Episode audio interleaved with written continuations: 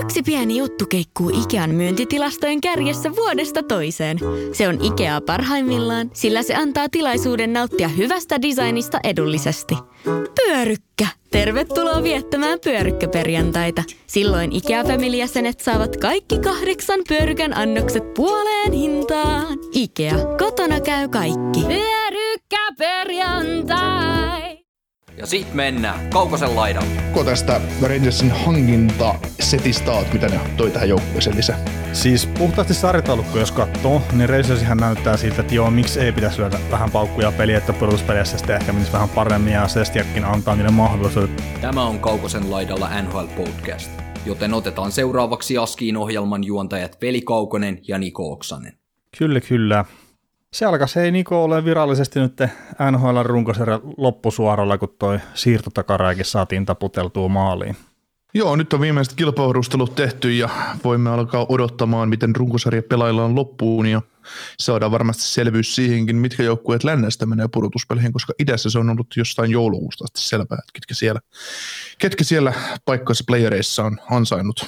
Mm, no se on kyllä ihan totta, että idässä on ollut pitkään nuo playerijoukkueet selvillä, mutta se, että minkälainen ensimmäinen kierros tulee, niin siinä on aika paljonkin vielä varmaan säätämisen varaa. Ja, ja näin, että se on ihan mielenkiintoinen kyllä katsoa, että mitkä ne parit siellä on. Joo. Mikä fiilis sulle jäi isossa kuvassa tuosta trade deadlineista ja ylipäätään siitä, että oliko, oli, millainen, millainen kuva jäi? Mm, ehkä, siis okei, siellä maksettiin koviakin hintoja jostakin pelaajista, mistä ei olisi ehkä pitänyt maksaa niin kovia hintoja, mutta ehkä enemmänkin jäi se fiilis, että siellä sitten GM piti päänsä niissä jossakin, että jos mä sanon, että ne maksaa yksi kierrosta nyt vaikka mistään pelaajasta, niin sitten se että se piti se linja loppuun asti, ja sitä on pakko arvostaa sitten, ettei lähdetä liikaa kilpavarusteluun mukaan. Joo, mulle jäi itselle tosi valjukuva tavallaan tuosta deadlineista, koska yksikään ö, yllättävä tai sellainen nimi ei, ei liikahtanut mihinkään suuntaan. Eli tarkoitan, että ei tullut mitään blockbusteria. No niitä nyt harvemmin tulee muutenkaan deadlineilla, mutta sellaisia, sellaista out of nothing kauppaa ei tullut. Niin ei tullut mitään Antoni Manta ja Jakob Frana tyylistä diiliä. Mm, niin, tai jos tämä Granud Fiala silloin pari vuotta aikaa. Niin. Mm.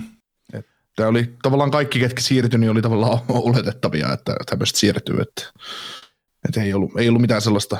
Ja sitten tuli pari pelaajaa, kun yllätti, että ei siirtynyt. Että muun muassa voi heti heittää tähän alkuun sen, että Arizona Coyotes niin käytti omasta palk- palkan syöntimahdollisuuden niin Juhan Larssoniin, ja se täytti sen kolme paikkaa siinä, niin sen jälkeen ei päässyt Phil Kesselistä eroon. Että. Um, niin on ei varmaan päässyt Phil Kesselistä eroon, sen takia ne käytti Larssonissa. Joo, joo toi, toi, toi, toi Armstrongista sanoi jälkikäteen, että ei, ei kukaan halunnut enää sitten jälkikäteen ottaa sitä täydellä palkalla, niin, niin, niin oli vaikea, vaikea kaupata Kesseliä. Että, mm. että niin kuin Kesselissäkin oli se tilanne, että siitä on se alkuperäinen palkanpidätys on Torontolla, että siitä oli jo se yksi palkanpidätys, niin sitä olisi voinut enää kierrättää toisen seuran kautta, että olisi ottanut sen tupla palkanpidätyksen. Niin Joo. Arizona olisi voinut ottaa se omaa, mutta siitä olisi nyt kuitenkin se 3,2 miljoonaa vaan, mitä sitä olisi jäänytkään mm. sitten. Niin ne taas rupeaa semmoisia, että kovin monella tiimillä ei ole varaa siihen. Joo. Ja sitten miksi joku Buffalo ottaa sen, niin eihän siinäkään ole mitään järkeä. Joo, juuri näin. Tota, tähän viikkoon niin totutusti heitetään nyt muistutukset, somessa. Saa ottaa seurantaa Instassa ja Twitterissä ja Facebookissa ja palautetta saa laittaa sosiaalisen median kanavissa, kuten sähköpostinkin kaukoslaidalla.gmail.com. WhatsAppista ei mulla tälläkään kertaa mitään hajua, että onko sinne tullut mitään viestejä, mutta WhatsApp-numero on 0457831638. Saa laittaa palautetta ja ääniviestejä, jolla pääset mukaan lähetykseen, jos haluat. Ja tota, mm, Discord-kanavalla pöhinä on kuumaa monen, muutaman ihmisen toimesta ainakin, ja keskustelut laukkailee vähän sinne sun tänne, ja, ja tota, siellä on reilu 160 henkeä mukana tällä hetkellä, ja Vasessa ja Twitterissä on ainakin liittymislinkit kyseiseen palveluun. Sitten tota, jos tätä meidän podcastin tekemistä haluaa jotenkin tukea, niin se on mahdollista Patreonin kautta ja kahvikuppien kautta ja paitakioski.netin paitojen kautta, että kahvikupin saa meiltä ostaa hintaan 25 euroa kappale sisältään postituksen ja Patreonissa on eri hintaisia paketteja, millä pääsee sitten osaksi tätä touhua. Että, et sillain. Öö, Hokikiemällä Hokikiemässä viides jakso on käynnistynyt ja siellä on viiden pelikierroksen jälkeen tämmöinen joukkue, kun Väinön Vipeltä johdossa Jani Miettisen valmentama tiimi kerännyt 305 pistettä ja hän on tiukassa seitsemän pisteen johdossa nyt viiden kierroksen jälkeen. Ja No niin. joukkue on tämmöinen kuin Dylan Melo, Jacob Markström, Nick Ledy ja hyökkäyksessä on tämmöisiä vähäpätöisiä jätkiä kuin Alexander Parkov, Claude Giroux ja Kyle, Kyle Connor.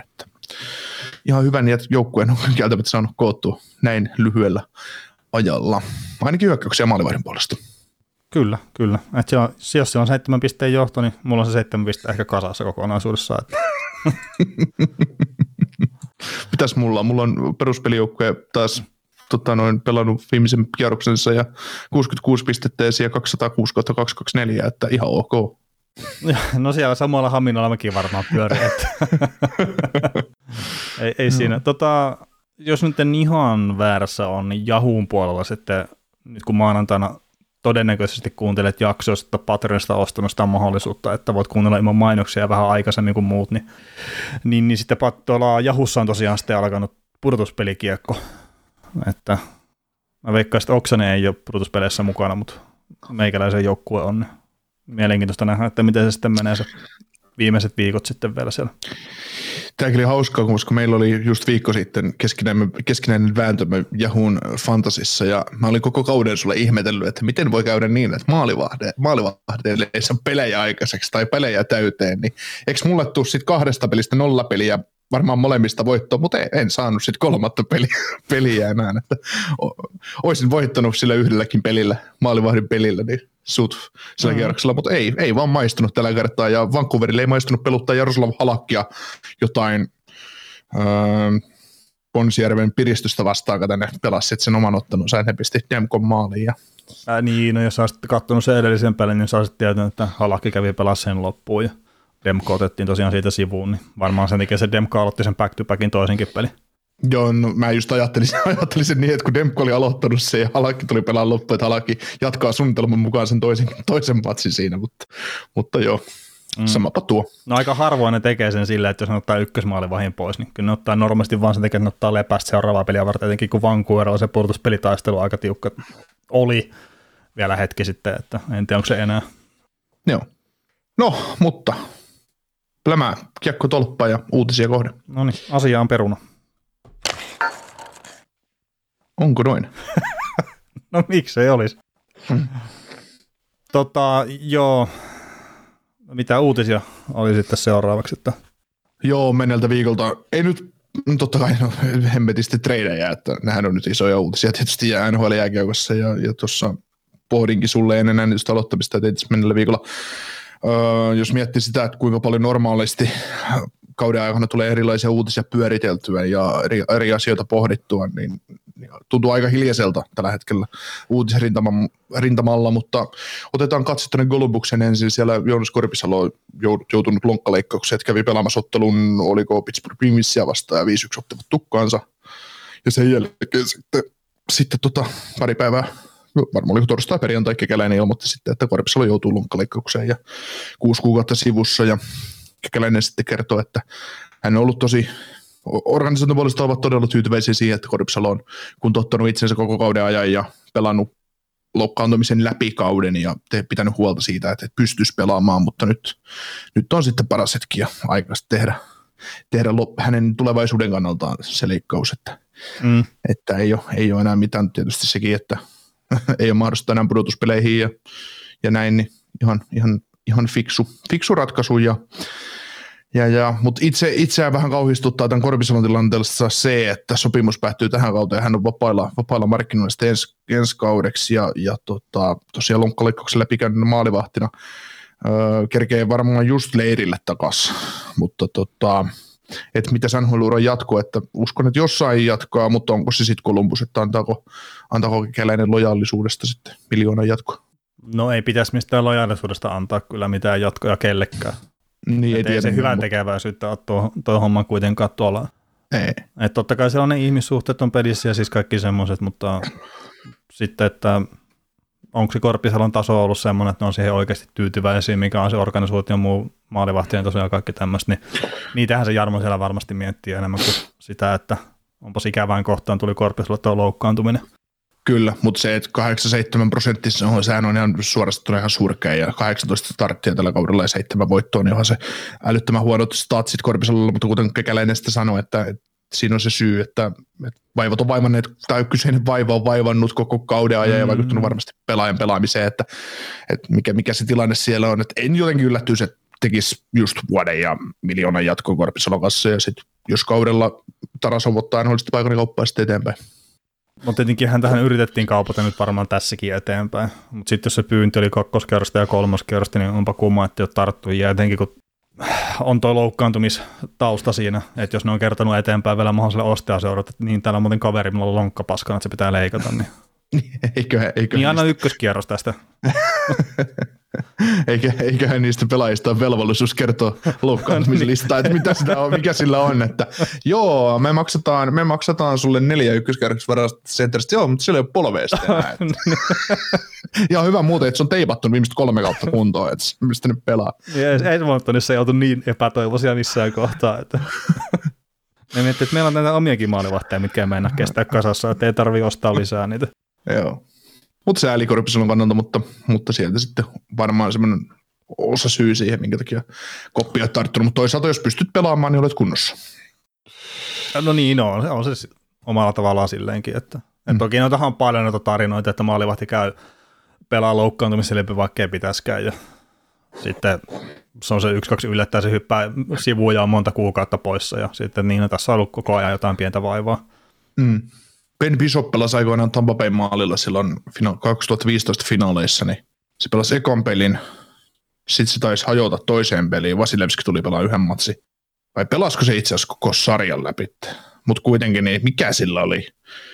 Sillä oli joku tosi paha nivusvamma tai joku semmoinen kauhean ripeämässä jalassa ja jotenkin se vaan sitten rajattiin sinne maaliin. Mm. Hyvät finaalit pelas, mutta puukolle sitten sen Game 6 jälkeen. Niin.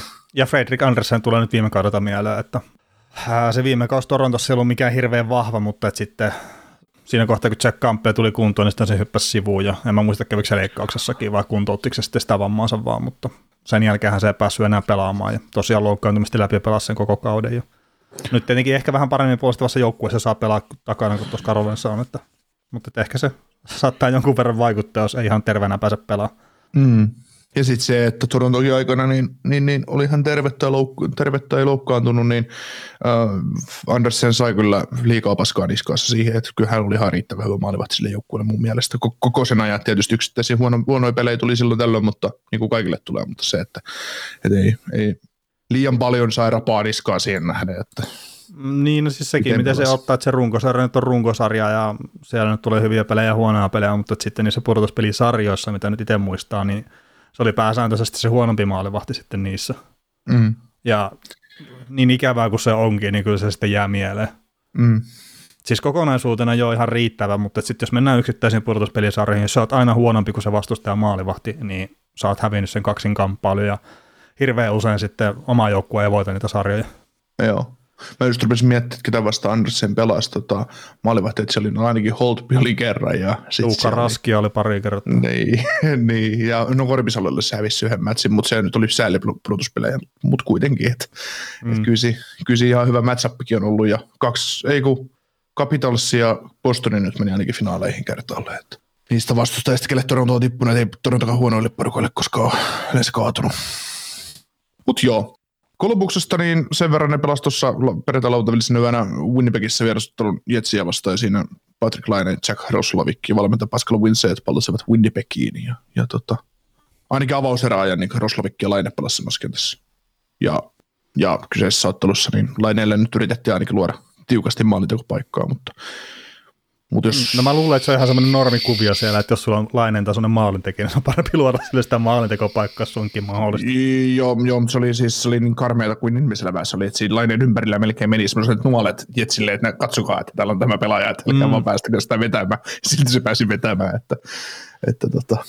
Mutta jos sen verran ottaa tuohon laineeseen, siellä tuli ihan mielenkiintoista kommenttia just en, ennen paluottelua Winnipegiin, että tietysti mitä, mitä Pate sanoi, että hermostunut ja samalla innoissaan, innoissaan siitä, että pääsee, pääsee pelaamaan vanhan kotiyleiseen eteen joku hyviä faneja nimenomaan, että on mahtava, mahtava pelata siellä, että oli kauan jo odottanut tuota matsia, matsia ja, ja näin, että mutta oli itse pelinä niin Patrick Lainelta semmoinen niin perus Patrick Laine peli kuin vaan ollaan voi, että jos et tulosta ollut niin etpä paljon muutenkaan. Että, että tuossa meidän yksi Twitter-seuraaja ja kuulija pisti hienon kommentin siitä, että enemmän Björkstrandit ja Nyqvistit tuo pöytään 0-0 tehoilla kuin Patrick Laine, että pelillisesti kun ajatellaan joukkueen menestymistä, että, että näin. Joo, no mulla ei ole mitään, mitään sanottavaa tuohon, että että me, siis mua ei kiinnosta jaksosta toiseen käydä samoja asioita läpi, niin voidaan muun puolesta mennä eteenpäin. Kyllä. No sit sä voit purkaa tämän Anaheim Winnipeg sekoilun. Ai mä voin purkaa tämän sekoilun. Sä, sä oot harmitellut siellä nyt kaksi päivää, kun Dadonov ei päässytkään Daxiin pelaamaan. Ja Ai niin, no siis kaikkein niitä... Ham... siitä, että Tsekras ja Tsekrasin rinnalle sitä viimeistä palasta, että nyt, nyt lähti. Ei siis kaikkein niitähän mua harmittaa se, että Kessler ei päässyt sitten vielä yhden kerran kannunjahtia, että että sitähän mä tässä kaikkein eniten harmitellut. Joo. Kesslerihän, mitä mä luin Elliot Friedmanin kommentin, että Ryan Kessler on jossain, jossain nyt todella pettynyt, kun hän joutuu sittenkin maksaa 150 tonnia veroja sen takia, kun tämä kauppa ei mennyt läpi. niin. kun me, me, Vegasissa olisi ollut vähän pienempi tuo verotus, mitä se on Kaliforniassa.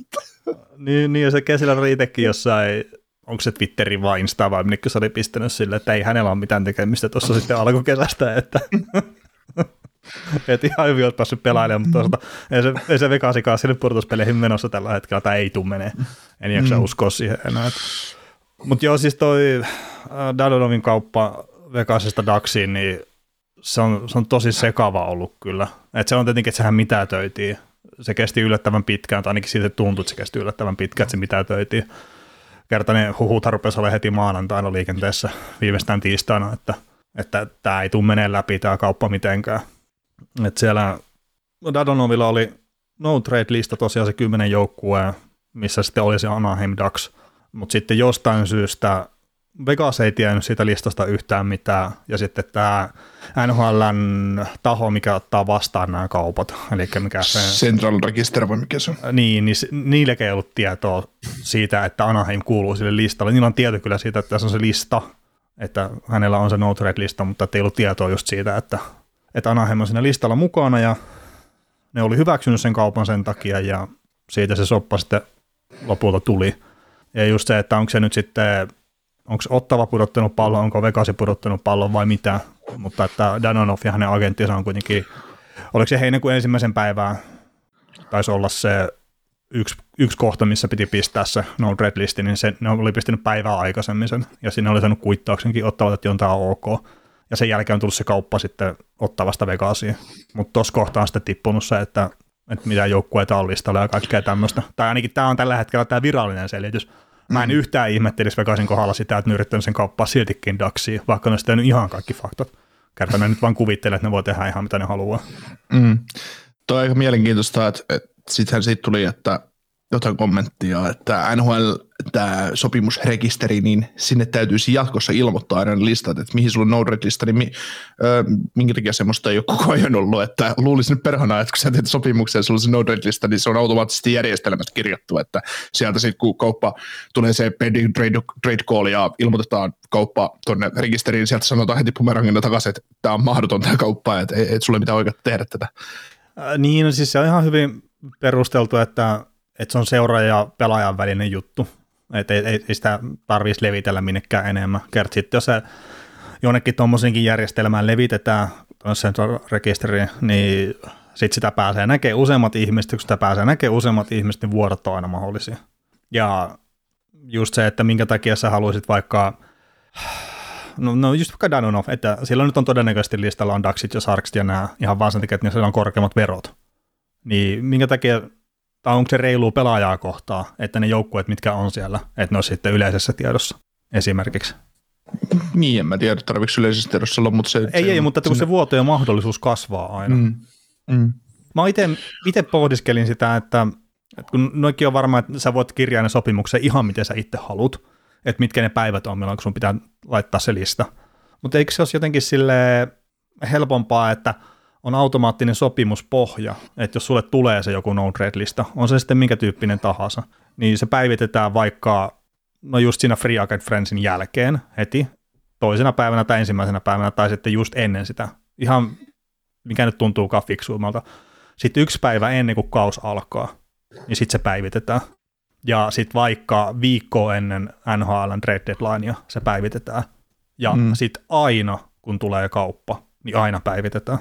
Että se aina sille seuralla, missä se pelaaja pelaa, niin siellä olisi pakko olla, että siinä olisi mitään tekosyitä sanoa, että ei mun meillä ole tiedossa tätä listaa. Mm. Joo, kun sä, oot, kun sä oot ensimmäisen kerran tehnyt tavallaan sen sopimuksen, nyt tässä tapauksessa on, Danone teki Ottavan kanssa sopimuksen, mm. niin kun hän on, he on Ottavan kanssa silloin sopineet, että hän saa kymmenen, kymmenen joukkuetta nimetä siihen sop, tämänhetkiseen sopimukseen, niin sitä aina kun just tulee se kauppa, niin joukkue tavallaan kysyy aina sen listan uudestaan tietyin niin. väliajoin, että kerro, kerropa nyt, että koska kyllähän se mieli muuttuu, koska ah, niin, niin.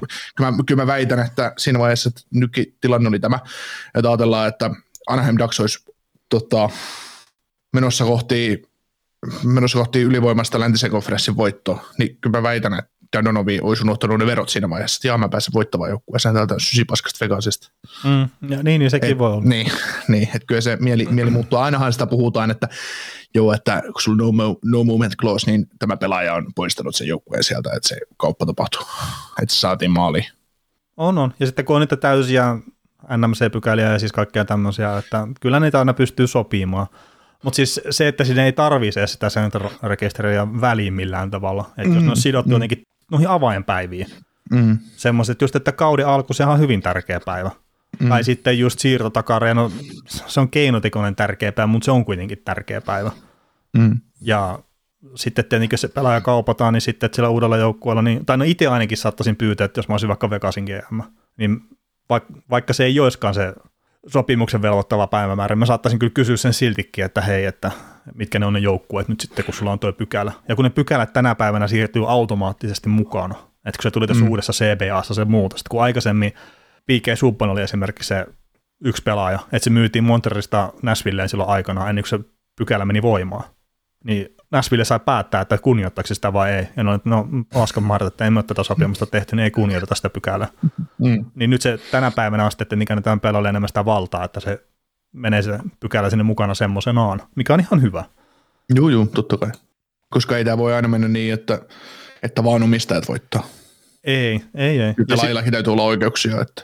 Joo, joo. Ja siis tossakin se, että mikä mulla on se käsitys, niin ihan sama kuin Fleurin kohdalla, niin Dadonovikin kohdalla, niin Vegas ei ole käynyt mikään, mitään kommunikaatioa sitten tuon Dadonovin agentin kanssa siitä myynnistä tai siitä kaupan viimeistelystä, että ne on vaan että ne ilmoittaa se eteenpäin ja ne ei ole ekana ilmoittanut vaikka agentille, mikä on saattanut voida sanoa sille, että hei, että kai te tiesitte, että sillä on no red lista, missä on Anaheim.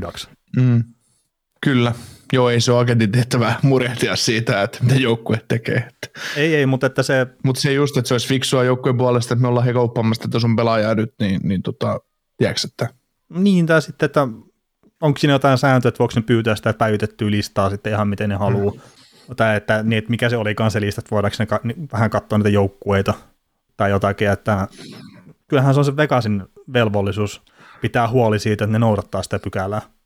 Joo, mutta se oli ikävä, ikävä tota, Anhem Ducksin kannalta, että siinä olisi saanut hyvän pikin ja mm. Kessleri sopparista eroa ja John Muoresta samalla eroa. Että, että, että joo, joo. Se... Sääli, että, sääli, että se ei tullut nyt maaliin. Niin, ja tietenkin Vegas on kusessa niiden palkkojensa kanssa. Ja nythän se tämä, oliko se nyt Riley Smith, mikä meni IRL sitten. Joo. Joo, niin no ne löysi uuden kaverin, minkä pistää sitten pitkäaikaisloukkaantuneiden listalle, niin sitten pystyy varmaan tuon Martin siinä sitten aktivoimaan, että sehän se ongelma siinä oli, että kun tuo Danielmin kauppa on nyt läpi, niin sitten ei pystynyt Martinesia aktivoimaan. Niin, Martin olisi ollut kuukauden päivät terveenä siellä, että no niin, hirveä homma saakeli. Mutta aika jännä juttu just tämmöinen Dadonomikin kauppa, että ne tiesi, että semmoinen täytyy enemmän tehdä. Kaikki, kaikki muut tiesi, että se tullaan Niin, me ollaan puhuttu sitä tar- pari kuukautta. niin, että se täytyy kaupata, niin miksi täytyy jättää. Ja se kauppa tuli muutenkin kolme tuntia ehkä sen deadlinein jälkeen. Mm, niin. Siis julkisuuteen se kauppa, koska mä ihmettelin, se, kun deadline oli kello 21, niin se tuli joskus 0000. Mä, mitä ihmettä, mikä kauppa täällä nyt on vielä tapahtunut? se, siellä on ollut faksijumissa. niin. Kaniinin faksissa sä ei saanut paperia läpi. mm. ei, ei ole perunassa liittänyt energiaa, että olisi saanut. Kyllä, kyllä. Mitäs mieltä sä tästä Arizona Coyotesin trollailusta oot? Ää, no en, en, miksi se olisi trollailua? Et tietenkin se on helppo laittaa silleen, että se on trollailua, mutta että Toronto teki Säterin kanssa sopimuksen ja sitten siinä montako joukkuetta, siinä on sitten Toronto ja Arizonankin välissä. Arizona 80. niin, niin Arizonahan täällä ei olla huono joukkue kuitenkaan nhl Ei. Niin siinähän kaikilla Toronton edellä olevilla, tai Toronto huonommilla joukkueilla mahdollisuus poimia se waiverista se pelaaja. Ja Joo. siellä on ilmeisesti ollut sitten ne neljä, viisi jengiä, mitkä olisi ottanut sen. Että Arizona nyt sattuu olemaan se heikoin joukkue sitten niistä. Joo. Niin en, en, en, en mä tiedä. Siis, Joo, si, siis tämäkin oli, ja tämäkin oli ihan siis selvä, selvä homma, että koska Coyoteshan poimi Seterin vain siksi, koska ne tiesi, että Dallas oli kiinnostunut Wedgwoodista, niin ne tiesi, että okei, että otetaan sitä Seteri pois tältä koleksimasta, kun me, että me saadaan kaupata tuo Wedgwood vaihdossa pikkiin sitten Dallasiin. Wedgwood pelasi ihan hyvän ensimmäisen pelin Dallas. Ah, joo, ihan, keski, keskiverto, keskiverto matsi, että mitä se nyt varmaan... 87 lopuksi... torjuntaa otti siinä ja Dallas kävi neljä kertaa laukumassa ja voitti pelin Karolanaa vasta. Tämä perus. Niin, lauku varsinaisen, ja, jatku, ja varsinaisen pelin ja jatkoa neljä kertaa teki kolme maalia ja sitten pilkuista vielä yksi. Mm. Mutta joo, siis sitä mä vähän ihmettelen itse, että tietenkin Saterin tilanteessa, että miten se, miten se käännetään Dupasin syyksi, että, että tämä meni tälleen. Että eihän se ole niitä sääntöjä tehnyt. Ei. Siinähän oli joku semmoinen huhu taustalla mun mielestä, että, että olisiko Dupassi tarjonnut pikkiä tuosta tolle, tolle, tolle Kojoutsille, totta kai se rasekki pois sieltä, että, että saa seterin, mutta sitten, tai joku tämmöinen juttu oli, oli päällänsä, mutta hän olisi, no ei, ei se nyt auta yhtään mitään, koska sitten seteri olisi ottanut joku muu sit välistä. Mm, niin, niin. Ja sitten, että olisiko Toronto voinut ostaa sateria sitten Arizonasta, niin joo, periaatteessa, mutta sitten kun sitä pitäisi tarjota kaikille niille muillekin joukkueille ekana, jotka on tehnyt sen mahdollisen claimin siihen. Niin, Okei. Okay. Joo, siis siinä on semmoinen pykälä. Niin, Okei. Okay. Sitten, että mä en tiedä, miten se menisi. Että et, et sanoiko, että Toronto teurastaa sitä kolmoskerroksen varausta, niin mitä haluuks, että mit, mitkä ne joukkueet Buffalo, haluatteko te ottaa tämän vai mitä sen onkaan niitä sitten ollut kiinnostuneita, niin mulla ei ole mitään haivoa, miten se menisi sitten, onko, onko se huutokauppajuttuna vai, vai onko niin se sitten, että se menee vai meneekö se waiver kiinnityksenä sitten vai miten helmetissä se menee, mutta siinä on kuitenkin se pykälä. Niin, varmaan siinä täytyy, sitä täytyy tarjota kaikille, mutta se, jos se on sovittu, että tässä Brasekki ja joku pikki tulee vaihdossa toiseen suuntaan sitten toiseen, niin se on siinä. en, mä, en mä tiedä, koska niin, eihän, eihän, eihän muilla ei ole, Niin, muilla no, ei ole Brasekkia no, antaa siinä niin, mutta siis ei lähinnä vaan, että jos, jos Toronto olisi maksanut kolmoskerroksen varauksen seteristä, niin kukaan olisi halunnut maksaa kakkosen. Mm, Et, niin, ja sitten o, just miten sä määrittelet, kunhan niitä kolmoskerroksen varauksia onkin eri arvoisia. No on, on totta kai, mutta siis se just, että että kuka, kuka niin kuin, ei mun mielestä Seteri ole yhteen, siis Seteri on kuuden seitsemän kierroksen varauksen arvoinen maalivahti mun mielestä. Niin, niin mutta se kolmas kierros on vaan heitto, että just, että miten niin, se niin, niin. koko homma toimii edes. Kyllä. Mutta joo, en, en, mä tiedä. No, toi nyt on tietenkin toi Toronton maalivahtisirkus, että siitä nyt revitään isoja otsikoita ja kaikkea, ja tuntuu, että kaikkea eniten jengillä meni kanini muuntaan, tai peruna räjähti mikro ihan vaan sen takia, että Mark-Andre Fleury ei mennyt sitten Torontoon ihan vaan, että kun lupasi ollut valmis maksaa sitä ykköskierrosta, mitä sitä pyydettiin. Mm-hmm. Mutta kuten tuossa ihan alkuun sanottiin, niin, tai itse sanoin, että mä itse kyllä arvostan sitä sitten, että jos on joku tuommoinen periaate, että koetaan, että tarvii pitää se putki kunnossa sitten tulevaisuutta varten, niin sit sitä pitää vaan pitää kiinni. Mm. Eikä, ja rehellisyyden nimissä, niin Dubaski varmaan ymmärtää se, että ei heillä ole mahdollisuutta tänä vuonna, tai mahdollisuus on, mutta, mutta tosi, tosi hyvin täytyy onnistua että ei, ollut, ei, ei varmaan kokenut, että kannattaa ykköstä maksaa tässä, tässä ranissa. Niin ja sitten jos ne, no joo, me mennään noihin kauppoihin myöhemmin, mutta, mutta ne sai kuitenkin sitten ihan ok vahvistusta siihen joukkueeseen ilman, että ne pisti sitä ykköskerroksen varastopeliä. Joo. Lämään nyt kiekko tolppaan, niin mennään Red Deadlinein tota, tapahtumiin. Joo, mitäs me melkein Torontoa tuossa mentiinkin sitten käydään läpi, mutta... Että... Yhtään pelaajaa me ei Torontoon vielä kaupattu, mutta, mutta tuota, tuosta Fleuristä oli tuossa puhetta, niin, niin kun Fleury ei palan mennyt tuota Torontoon, niin se meni minusta. Joo, on ihan, no miten tämä nyt sanoisi, onko tämä nyt mielenkiintoinen kauppa sitten vai ei? Että eikö siinä ollut se ehdollinen ykköskerroksen varaa sitten kuitenkin mukana? Joo, se tota, kakkoskerroks meni vaihdossa Blackhawksiin, mutta mikäli, mikäli Wildi menee länsikonferenssifinaaleihin ja Maffi voittaa kahdella aikalla kierroksella neljä peliä, niin se muuttuu ykköseksi. Eli mikäli Wildi menee länsikonferenssifinaaleihin, niin, niin Black Hawks saa firstin, mutta, mutta, mutta mm. ei sekään ihan poissuljettua. Nyt, on, nyt tuli syvä hiljaisuus. Nyt ei, kun siis mun, mun, on pakko nyt pahoitella, että mä oon ihmetellyt tässä koko ajan, jo ennen kuin me ruvettiin äänittää, että minkä hemmetin naksunta kuuluu jostakin. Siis mä en ole yhtään varma, että meneekö tämä tähän äänitykseen koko ajan. Mutta vähän väliä tulee joku semmoinen ihan omituinen naksaus. Ja mua häiritsee se ihan suunnattoman paljon. No, se kuuluu mun päästä. Aa, niin, niin. Tulee kun ne apinat lyö peltiä, ne, ne, ne, apinat lyö sitä peltiä yhteen, kato, niin se, se on joo, joo, joo, joo, joo. Ei, siis mä ihmettelin, että mikä, mikä juttu toi on, mutta mit, miten se flööri sun mielestä muuten, että oliko siinä mitään järkeä tuolle Minnesotalle sitten? No mä odotin, että Minnesota tekee ison splashin tähän trade deadlineen ja sitten niillä ei ollut enää ketään pelaajia, ketä hankkia, niin ne nyt hankkisit maalivahdin ja ne tarvii maalivahdin. Ja hyvä kokeilu, eikä ne kuitenkaan maksa siitä yhtään mitään. Mm. Ja se, että varmaan jos Wildi vetää konferenssifinaaliin, niin kyllä ne ihan mukavasti firstin siitä maksaa. Et, en mä tiedä, jotenkin mua ihmetyttää se, että ne ei saanut keploteltua sitä talbottia tonne, tonne, tonne Chicago toisessa suunnassa. Mä luulen, että ne on halunnut päästä irti talbotista. Niin. Ihan vaan, menee vaan, menee vaan siihen toiseen kauppaan sitten, että – Kaapo Kähkönen lähtee San Joseen ja sitten Jacob Middleton tulee toiseen suuntaan. Niin, niin, niin. No en mä tiedä, siis tämä tuntuu tosi hassulta, että siis ei Kaapo Kähkösen kaussa ole mikään vahvi ollut, mutta että nuori maalivahti kyseessä ja lupauksia antava ensimmäinen kausi NHL ja hyvin pelannut AHL ja sitä, niin että nyt tässä kohtaa sitten luovutetaan. Niin.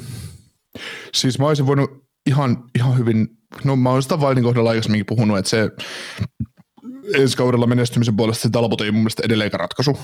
Niin silloin ensi kaudessa 3,5 miljoonaa tai 3,3 mitä se onkaan.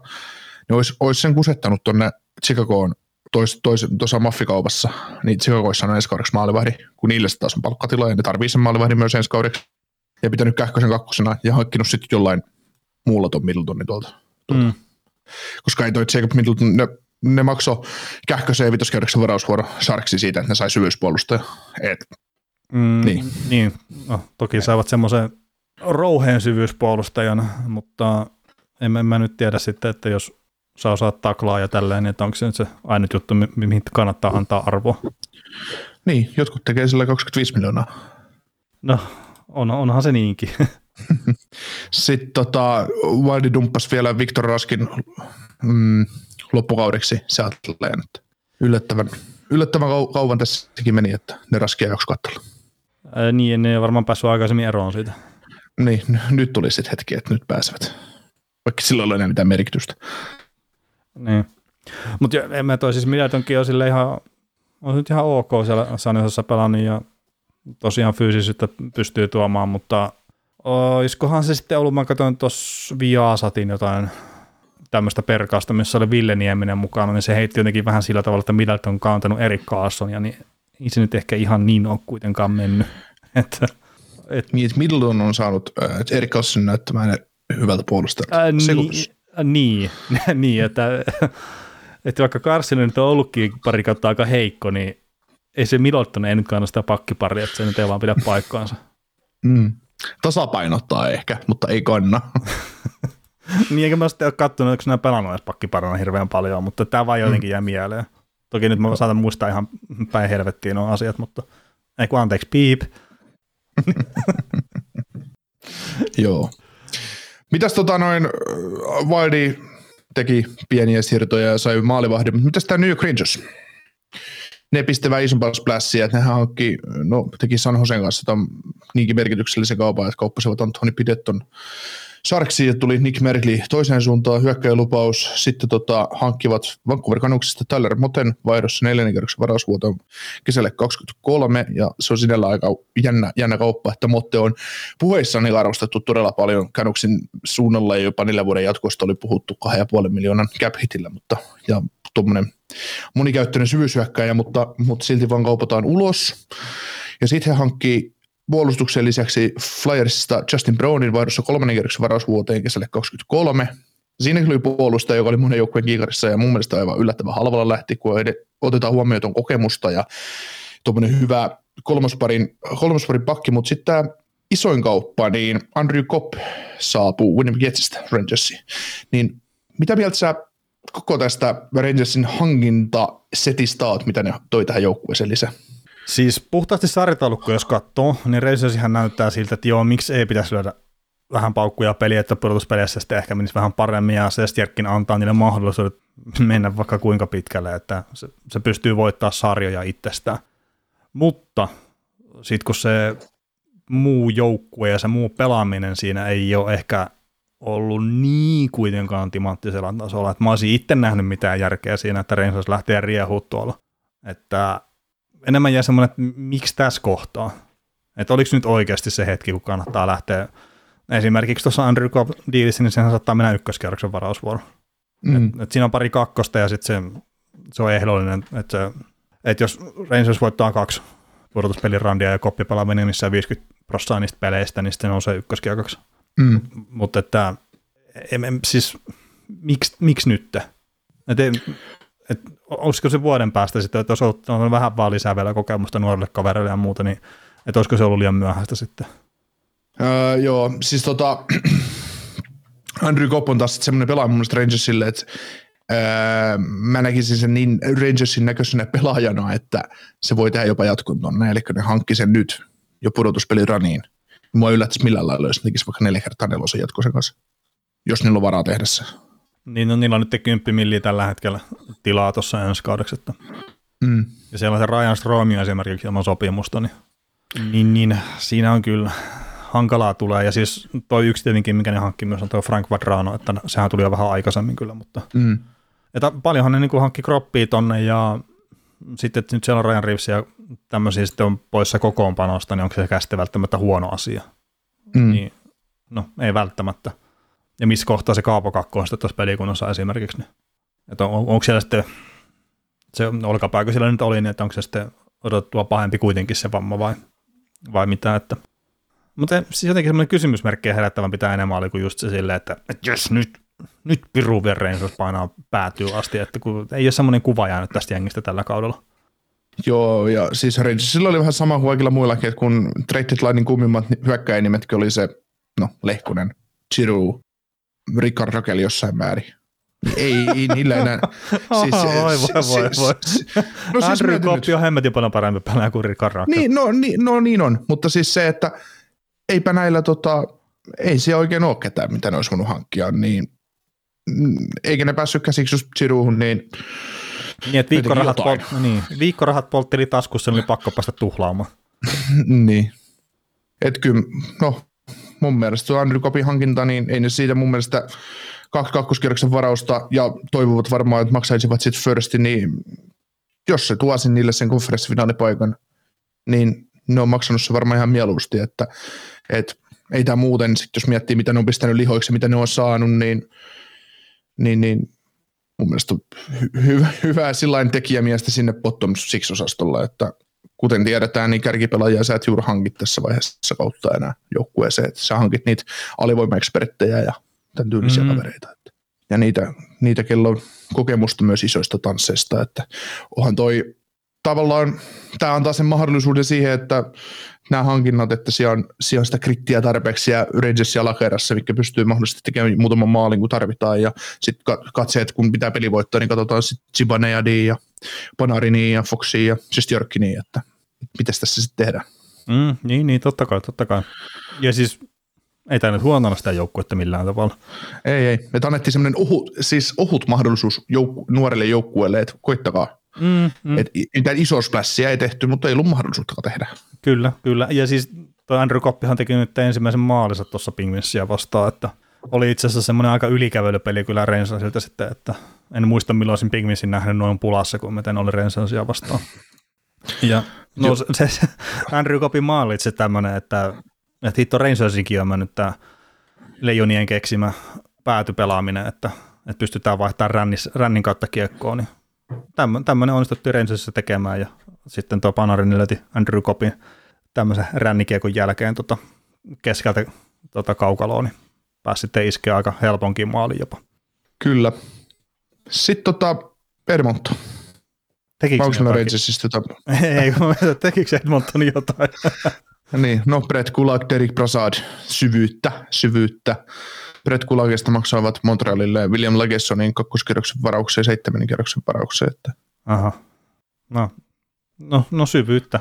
Ei sitä ole liikaa ollut tuossa joukkueessa ikinä. Ja itse asiassa Nugget Hopkins ihan taas joku peli tuossa, mutta että se sanoi just, että ei ole ollut tämmöistä tilannetta joukkueen syvyyden suhteen koskaan aikaisemmin hänen uransa aikana.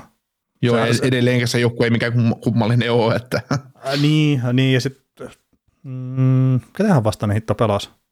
Mä yritän just miettiä sitä, mutta siis ihan pari päivää sitten niin oli semmoinen peli, missä sitten hyökkäjien peliajat oli 18 minuuttia kolmella ekalla ketjulla, että ei tarvinnut McDavidin tai sitten Raisattelin kappalata 25 minuuttia, niin jos ne pystyy jossain tuommoisessa pitämään niitä, niin sehän on hemmetin hyvä. Ja varmaan löytyy sitten McDavidilta ja tuota, Drysaitlille tekee enemmän sitten puristusta, kun toivon mukaan ne pudotuspelit sitten jossain kohtaa alkaa siellä Edmontonissa. Ja tämän vuoden mm. puolella, ei ensi vuoden puolella. kyllä. Mutta saa nähdä, saa nähdä kuinka. Mitä Derek Brassard noille antaa? No mä heittäisin, että se on nelosketjusentteri tai sitten se on laid- laidalla tuossa ehkä kolmosketjussa maksimissa. Mm.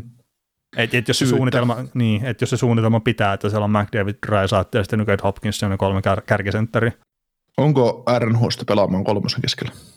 No miksei olisi? En mä tiedä. Kaiken järjen mukaan pitäisi olla.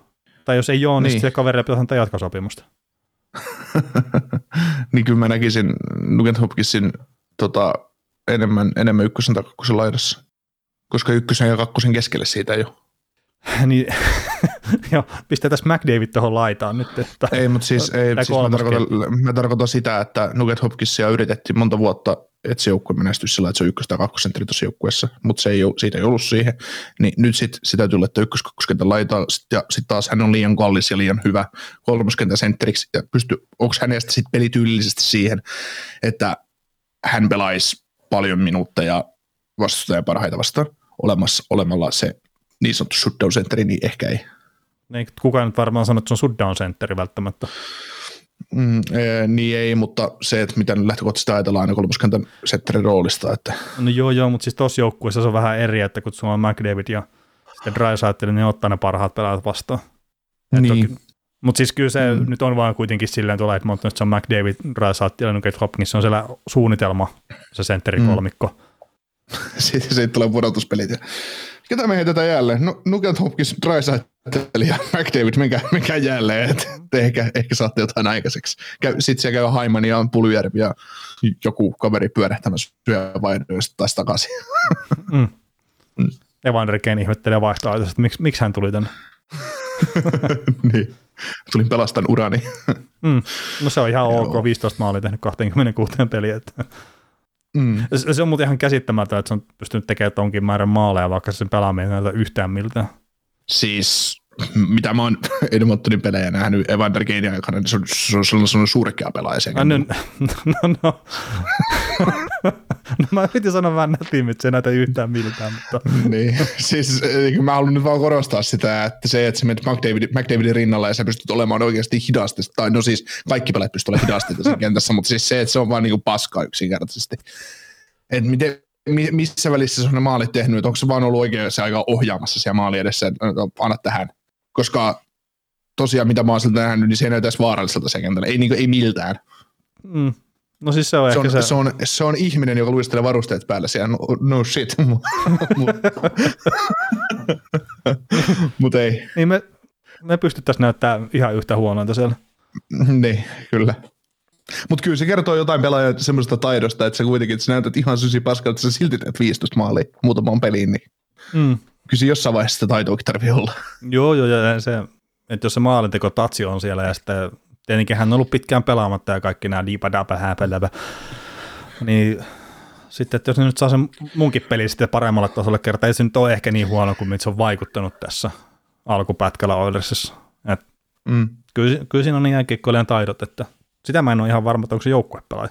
Mm. Joo, mutta kuitenkin semmoinen, jos Oilers oli ennen Kanein tuloa big disaster, niin enää se on vain disaster. Joo.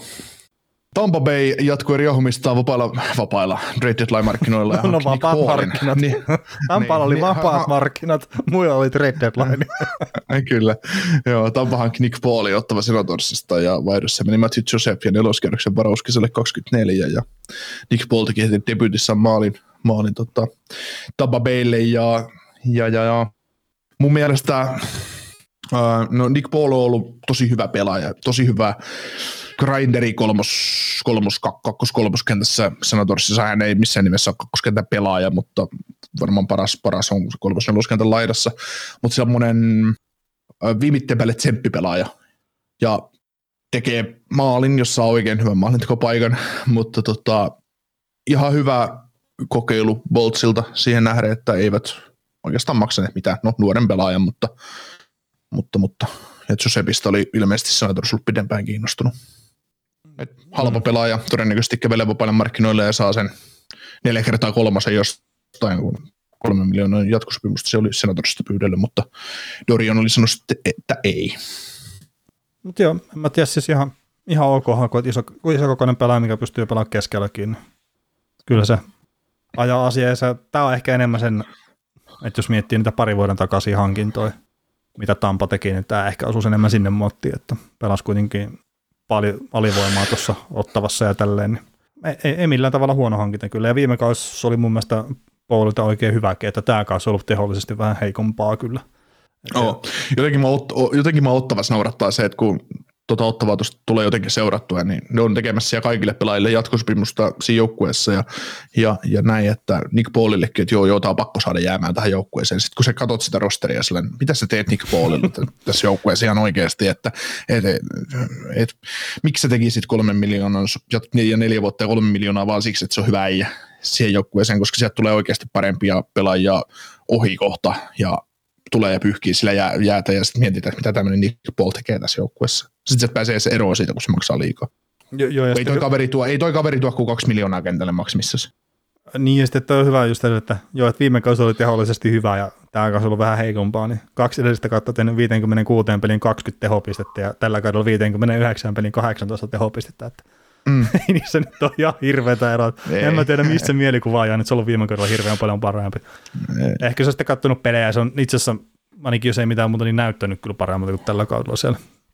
Juu. Ja siis on, Nick Paul on semmoinen oikein viimeinen päälle tsemppipelaaja, ja jos oikein hyvän paikan saa, niin maalinkin tekee, mutta mm. ei, me, me käytetään termiä play driver monessa, monessa käänteessä, niin si, siihen hänestä ei ole missään nimessä. Et se menee tuossa Boltsissa ihan hyvänä kiertokaluna siellä ala, alakentässä pyöritellään, pyöritellään jossain vaiheessa kuitenkin pudotuspelejä, niin John Cooper pistää tilanteen, niillä on 11 hyökkääjää ja 7 pakkia, niin sitten jää ulos. Mm. Tota, saa pari kertaa, että sanonut, että jos oikein hyvän paikan saa, niin tekee maalin, niin mulla tulee tämä Patrick Stefan yksi, yksi paikka mieleen, että olisiko se, olisiko se siitä törkännyt sisään vai? No Paulilla olisi riittänyt kyllä siihen kädet, että Sekin on jotenkin uskomaton maali se Patrick Stefanin maali, että kun se missaa sen tyhjän ja, ja tota, peli on 10 sekuntia jäljellä tai vähemmänkin, Mm. mm. sitten Edmonton tekee Martin Turkolle sit seuraavasta tilanteesta sen maali, niin Edmontonin Edmonton olisi tippunut playereista, jos Stefan olisi pistänyt siitä tyhjiä, mutta kun ne teki, Ales Hemski teki sen voittomaalin siihen, niin ne pääsi pudotuspeleihin. Mm. Niin Pienestä se on kiinni joskus. kyllä, kyllä. mutta Oilersissa ei koskaan jätetty mitään niin viimetinkaan. Että. Ei, ei. Ja sit, oliko, oliko tämä nyt sitten jotenkin, että se olisi tuohon Patrick Keiniinkin liittynyt? Että olisiko tämä nyt niin kau- kaukaa historiaa, että siis jo- johonkin tämmöisen huippupelaajan varausvuoroon se muistaakseni liittyy, että olisi sattunut eri joukkueeseen joutua sitä maalia ei olisi tullut. Mm. Ja se totta kai se oli tasoitusmaali, se Helskin maali, että ne sai sit, sit ennen nyt varmaan tasatilanteessa kovin usein ei kuitenkaan haeta ilman maalivahtia maalia. Että. Mm. No joo, no, mutta Patrick Stefan ei liikkunut tällä siirtotakareella kuitenkaan Ei, eikä, eikä liiku välttämättä kevään vapailla markkinoillakaan. Että tai Ei sitä tiedä. Entinen ykkösvaraus kuitenkin. Anaheimissa saatetaan olla kiinnostuneita. Joo, kyllä. Tota, Colorado, tota, first round exit, ja tota noin, hankkivat, hankkivat Arturi Lehkosen ja Andri Goglianon vapailla markkinoilla, ja Arturi Lehkosesta maksoivat oikein hyvänkin hinnan, että puolustaja lupasi Justin Baron ja kakkoskerroksen varausvuorokeselle 24 lähti Happy Danceen, ja ja tota, Andrew Goglianosta maksoivat San Jose Sarksille viitoskierroksen varausvuoron kesän 24 drafti. Gogliano ehkä enemmän just se neloskentän laitaa, kolmoskentän laita, syvyys, syvyyshankinta, ihan loistava omassa roolissa, että mm. hieno, hieno, että on Avalanssissa ja saa, saa siellä taas mahdollisuuden koittaa sitä kannua, kannua ja Lehkonen, niin uskon, että kun tämmöinen hinta maksettiin Lehkosesta, niin Lehkonen tulee tekemään jatkosopimuksen tuon joukkueen kanssa, tai ainakin Avalanche yrittää semmoista saada, koska Justin Baron on mun mielestä kova pakkiprospekti, ja sitten se, että kakkoskierroksen varauskeselle 24 menee vielä kyljessä, niin, niin, niin, niin. kyllä siinä, siinä oltiin tavallaan tosissaan. Joo, ja mä mietin, että oot sekin pistämässä sitä ykköskentän laitaa, että, että kyllähän tästä nyt ihan maalintekijää odotetaan sitten. Äh, joo, joo. joo, tota, no siis Lehkonhan itse asiassa, silloin kun se aikanaan siirtyi NHL, niin eikö se ollut Ruotsin pudotuspelien joku paras pistemies tai jotain tämmöistä? No se oli aika, aika se saattoi voittaa Frölundas maalipörssin tai pistepörssin, tai maaleisistakin ainakin ihan helvetisti SHL, mutta, mutta, se, mutta se, että oliko se, oliko se ihan ykkönen, miss, ja no oliko siis, se runkosarjassa vai pudotuspeleissä, mutta kuitenkin niin kauheat tilastot sille sieltä Ruotsista. Joo, no kun, tämäkin tietenkin olisi voinut tarkastaa, mutta että kun mä ihan vaan tämmöisen heiton kuulin, että olisiko se joku Forsberg joku vanha ennätyksen tai jonkun toisen tämmöisen ruotsalaisen niin kuin legenda jonkun ennätyksen pistänyt uusiksi, niin kun se lähti NHL. Tota, Frölundassa sillä 15-16 kauden 49 peli 33 tehopistettä ja sitten pudotuspeleihin 16 peliä 11 plus 8, että 19 tehopistettä. Mutta tota, No ei, no, ei ne nyt kuulosta siitä, että ne pitäisi olla vielä mitään Ruotsin ennätyksiä tai muuta, mutta mistä näistä tietää. Mutta mm. tota, siis Lehkonen on ihan älyttömän hyvä pelaaja tuohon joukkueeseen. Oh. Että se tosiaan Sysipaskassa Montrealissa, niin se oli kiekollisesti plussan puolella pelaajana – mm. niin se kertoo siitä, että miten hyvä pelaaja se on. Että se, että se ei osu edes puhelinkoppiin puhelinkoppiin sisältä, niin se on pieni ongelma. Mutta kaikki muuhan sillä toimii tuossa pelissä nimeltä jääkiekko ihan älyttömän hyvin. Juuri näin, että on juuri sitä tyyliä, mitä Colorado kaipaa tuohon joukkueeseensa, jotta pystyvät mahdollisesti ekalta kerroksesta jatkoon menemään, että jos semmoinen vahinko sattuisi, mutta, mutta tota, Mm. Mutta mun mielestä tosi hienoa, että Arturi Lehkonen saa pelaajana mahdollisuuden pelata nyt oikeasti huippujoukkuessa ja pääsee oikeasti äh, semmoisen rooliin, mikä hänelle kuuluu. Koska tavallaan se, myös se neloskentän rouhia, niin ei sekään nyt ihan oikea paikka Lehkoselle ole. Mun mielestä se menee vähän jopa hukkaan siihen. Niin, mutta se, se on kyllä sitten, että jos se Montrealissa on pystynyt ottaa parempaa paikkaa, niin onko sitä tossakaan joukkuessa jos? Niin. Ja siis, niin, miten sitä, kun Montrealin ongelma, tai Montrealin ongelma on Lehkosen aikana oli se, että se oli tasapaksu laita hyökkääpaikalta että siinä ei ollut selkeää erottelua. Mm. Niin tässä, että Lehkonen pelataan, onko se sitten kakkoslaidassa vai kolmoslaidassa, niin siinä on lähtökohtaisesti vielä, siinä on hyvä sentteri ja hyvä kokonaisuus, mihin hän menee mukaan mm, ja mihin niin. hän istuu. Niin, ja siis Koska, sehän varmaan lähiaikoina sitten nähdä, että mikä se pelipaikka tulee olemaan, että nyt on mm. vielä varmaankin viisumiasiat, jos jotain nyt pitäisi veikata, niin ei ole työlupaa sitten vielä Jenkkien puolelle, niin se sitten on vähän viivästänyt sitä kokoonpanoon pääsemistä, mutta että pääsee treenailemaan kuitenkin joukkueen mukana ja näin. Joo, oli ihan mun mielestä seuraavan päivänä taisi olla joukkueen mukana treenailemassa, mutta, mutta, tota, mutta tota, ei, ole vielä, ei ole saanut lupia kuntoon, että Mm. Se joku, jollain mullakin on löytynyt Betsitsen puolesta, että Colorado first round exit, niin, niin tota, ei, ei anneta työlupaa Lehkoselle, että, että, se on nyt Lehkosesta kiinni sitten tämä Avolaissin menestys. Niin, no siis mulla on ihan vaan semmoinen visio, että saattaa tuolla viisumitoimistolla pitää muutenkin vähän kiirettä, että että tuolla joku pikku pöhinä on tuossa vähän matkan päässä käynnissä, niin saattaa, mm.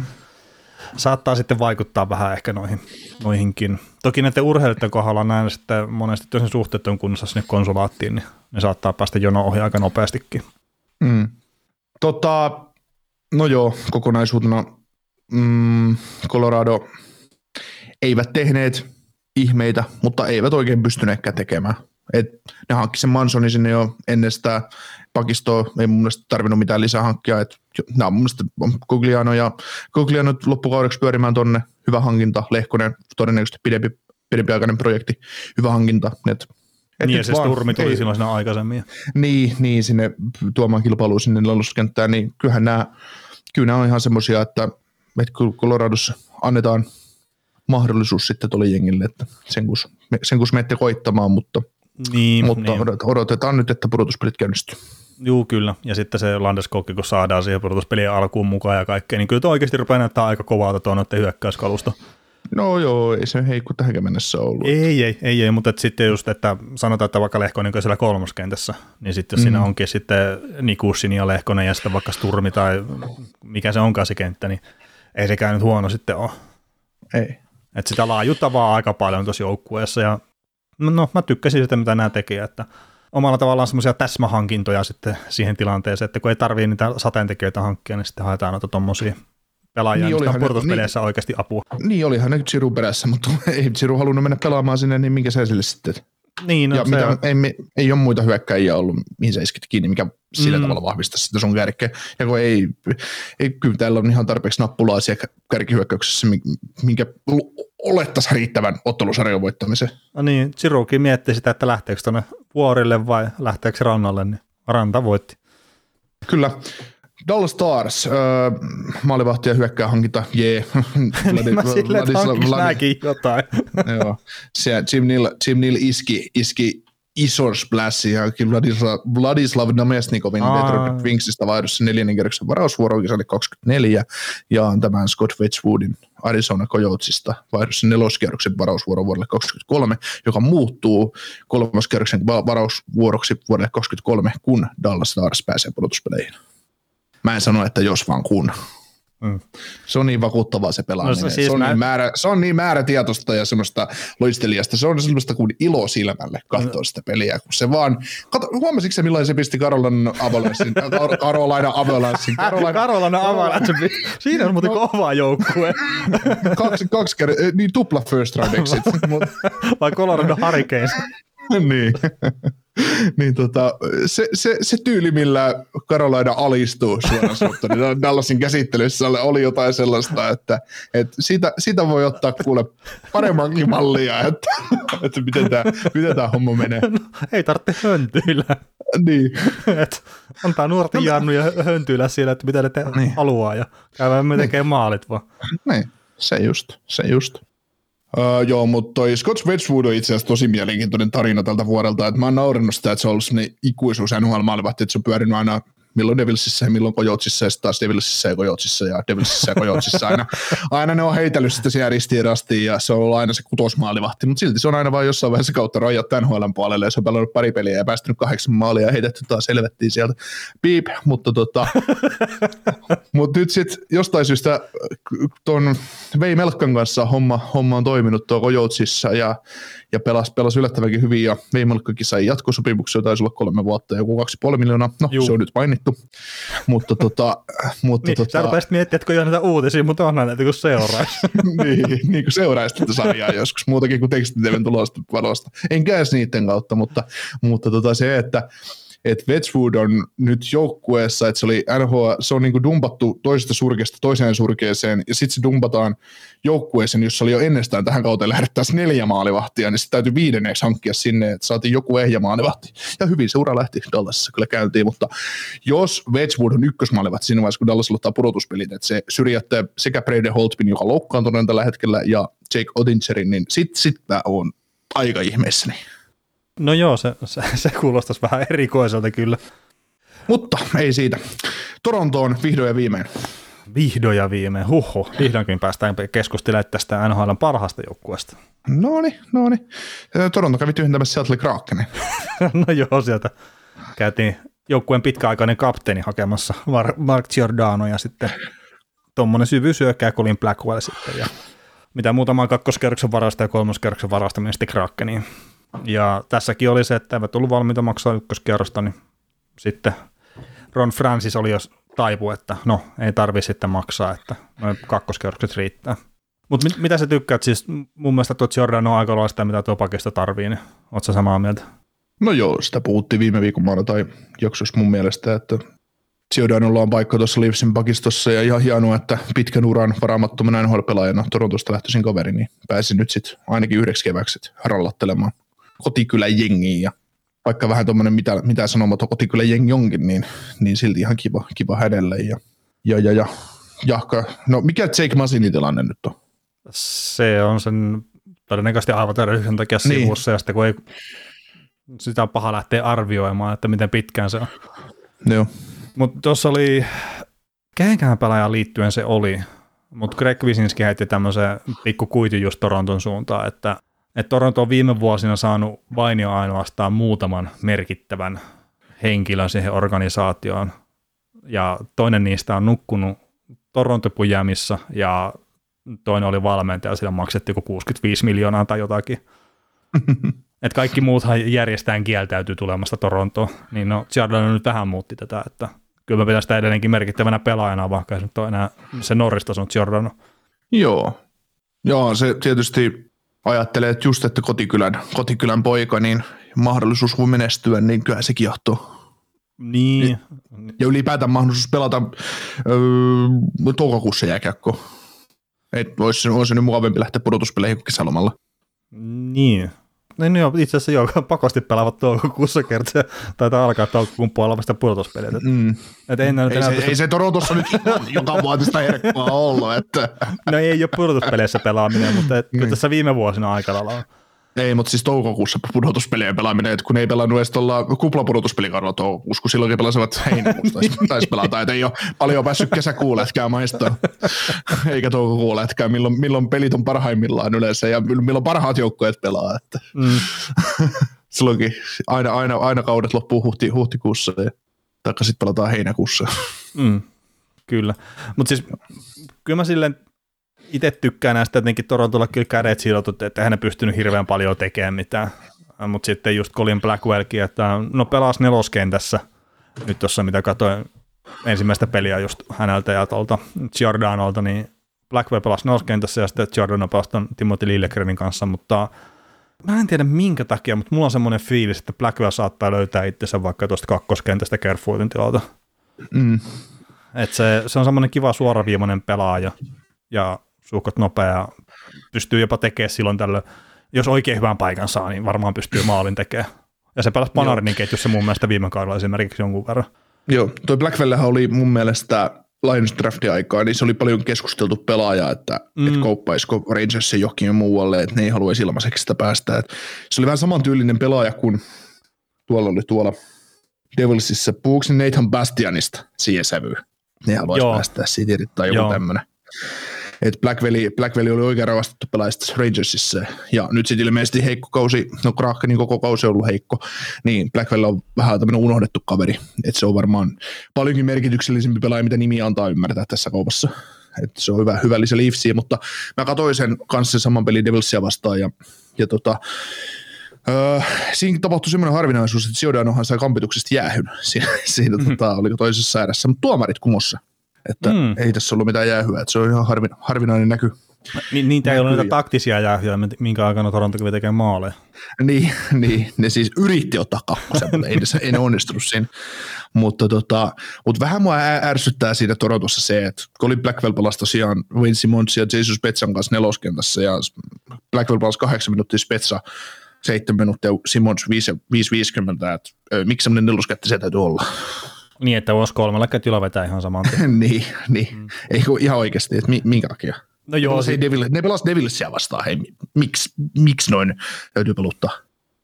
No se, se on ihan hyvä kysymys, mutta se, se nyt ei itteni ihmetytä, että se alkaa sieltä neloskentästä se Blackwellin ura tuossa Torontossa, mutta että just ei. se, en mä tiedä miksi, mutta mä, saattaisin vaan nähdä se just ketjukomiettien ja kaikkien muiden puolesta sille sopivana siihen tavarisen kanssa pelaille. Mm. Ja sitten kun se kakkoskentti on toiminut pitkään aikaa oikein kunnolla. No joo, Nylander oli kyllä tosi hyvä siinä Devils-matsissa itsessään. Mm. Joo. joo. Onko tota, muuten mitään? No joo, Toronto kauppasi Travis Dermotin kaduksiin vaihdossa kolmannen kerroksen varausvuoroon kesälle 2-2, että, että se oli semmoinen. Joo, y- aika yllättyneet, jännä. yllättyneet nyt käsi pystyy. Joo, se oli aika, aika jännää, että Dermotista ei sit, sille ei nähty tulevaisuutta tuossa organisaatiossa ja se ei ikinä pystynyt ottaa sitä seuraavaa steppiä, mutta toivottavasti onnistuu kanuksessa. Toivottavasti onnistuu ja no taas nyt kun Justin Hollin pelaamista katteli, muistaakseni jopa siinä Devils-matsissa, niin en, en mä tiedä minkä takia se oli nimenomaan Dermotti, mikä lähti, eikä sitten Justin Holli, että, että se, sen, sen taso on kyllä sukeltanut tosi kovaa tässä nyt. Mm, no ehkä se on, siihen halutaan sitä kätisyyksiä siihen pakistoon, että en tiedä, niin, niin, koko aika paljon isompi on Justin Hollilla, että mm. Mutta on toi, mieti, mieti Toronto, kun ne saa, jos ne pääsee pudotuspeleihin, tai kun pääsee pudotuspeleihin tietysti, mutta, mutta kun saa, jos ne saa sen Masinikin kuntoon, niin pakisto vasen puoli, Riley, Masin ja Giordano, niin ei, ei mikään huono. Ei kyllä ole. Ei tota, jos miettii kokonaisuutta, niin ei se Tampasta paljon jää. No, No jää se, no jää se, No, jää, no. se, jää, se, jää se kyllä. Jää se kyllä, mutta hei nyt on verrattu sitten jo Torontoon ja Tampa Bayta keskenään jossa, jollain osa-alueella, niin se on jo tietysti ihan kova. kova. Kun mä rupesin miettimään, että siinä on kuitenkin Hedman, McDonough ja Sergachev se vasen, vasen puoli Tampassa. Niin. niin. Kyllä se nyt vähän matkaa niin, ehkä niin on. mä ajattelin, että rupeat sä ostaa, ostaa sitä, minkä mä heitin tuonne Discordin puolelle, että Hedman ihan ollut ihan täys turisti tällä kaudella. Niin, ei ole tarvinnut pelata vielä tosissaan, silti melkein piste per pelitahti. Niin ei tarvitse kuin liukua, että mm. pudotuspeleissä tarvitaan ottaa luistelupotkuakin. niin. Joo. Hei, se, se, muuten pitää sanoa, hei, tuosta tota, ää, Black Velin hankkimisesta vielä, niin mä veikkaan, että toi on Rekasen loukkaantuminen saattoi edesauttaa sitä. Et ei välttämättä olisi ollut tarvetta, jos Kase olisi ollut pelikunnossa. Mm. Mutta se, se luisteli tuohon Matt Dusenin olkapäähän. Tai siis se tilanne oli tosi outo, kerran se Duseni oli kiekollinen pala ja sitten Kase menikin ottaa sitä pois ja sitten se osui, osui, osui tosiaan sen Dusenin olkapäähän ja se lähti kyllä sen näköisenä pois, että ei ole ihan heti palailemassa. Joo. Ja sitten kun on niitä aikaisempiakin päävammoja aika paljon. Joo. Mitäs tota viimeinen kauppa, mikä nyt otetaan tähän, tähän ja lähetykseen mukaan, niin toi tosiaan tämä huippu, ruotsalainen huippulaituri Rickard Rakel siirtyi NMDAXista Pittsburgh Penguinsiin vaihdossa Dominic Sim- Simoniin, Jack Aston Reesiin ja maalivahtelun lupaus Kalle Klangin ja näiden lisäksi meni kakkoskierroksen varaus tulevan kesän draftiin ja, ja tota, ää, Rakelista pyyntö oli huomattavasti paljon kovempi, mutta Hextall ei halunnut antaa ykköstä. Mitä mieltä sä Daxin suurena miehenä olet tästä palautuksesta? Mitä Rakelista sanoi? Koska minä sanoisin, että tämä on ihan hyvä palautus. No siis kyllä mä itse samalla linjalla, mutta toisaalta mä en Rikon Rakelia nyt tässä on pari vuotta arvostanut hirveän korkealle jääkiekkoilijana, että, Mm. että se, että saa kakkoskierroksia ja sitten no Kalle Klangi ilmeisen paljon tykkäsivät ainakin Pittsburghissa tuosta kyseisestä maalivahtilupauksesta, niin si- siinä on ihan hyvää ja no Dominic Simon ja sitten tämä Jack Aston Rees, niin ne oli ainakin Ville Niemisen mielestä, ne, on, ne oli ne sielupelaajat, mitkä sitten tota, tulee rikkoa sen Pittsburghin peliin. Siis siellä on semmoinen kopiokone, mistä tulee samanlaisia pelaajia koko ajan.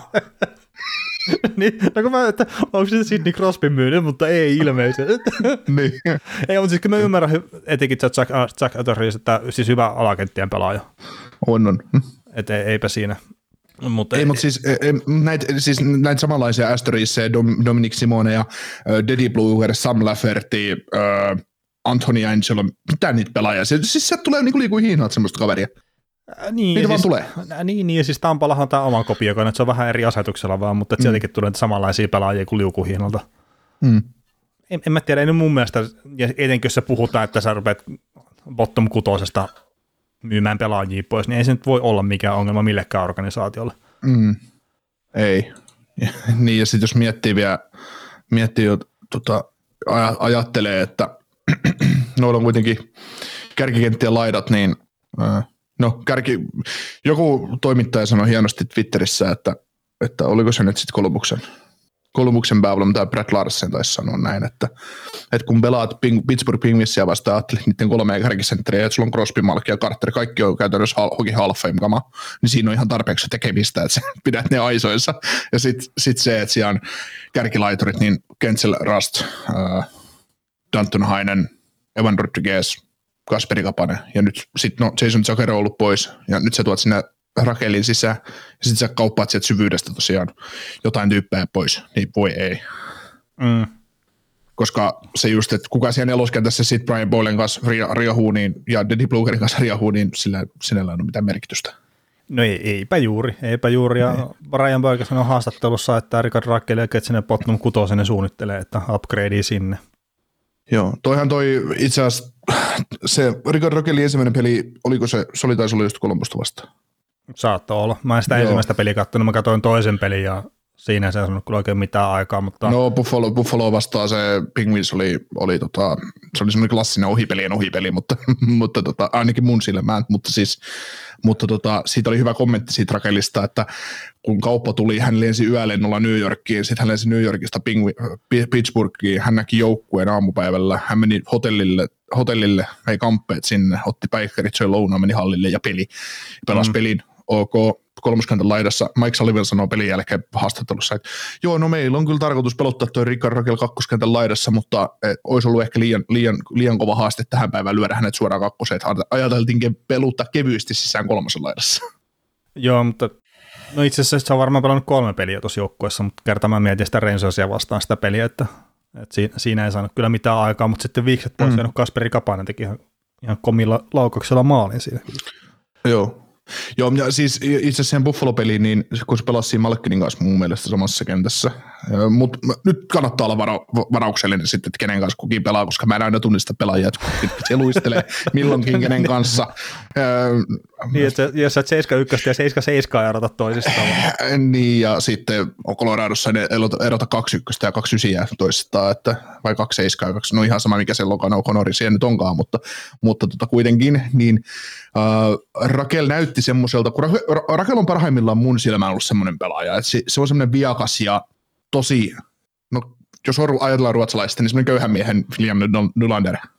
Et Nylander osaa olla parhaimmillaan tosi räjähtävä pelaaja, tekee pienestä paljon juttuja.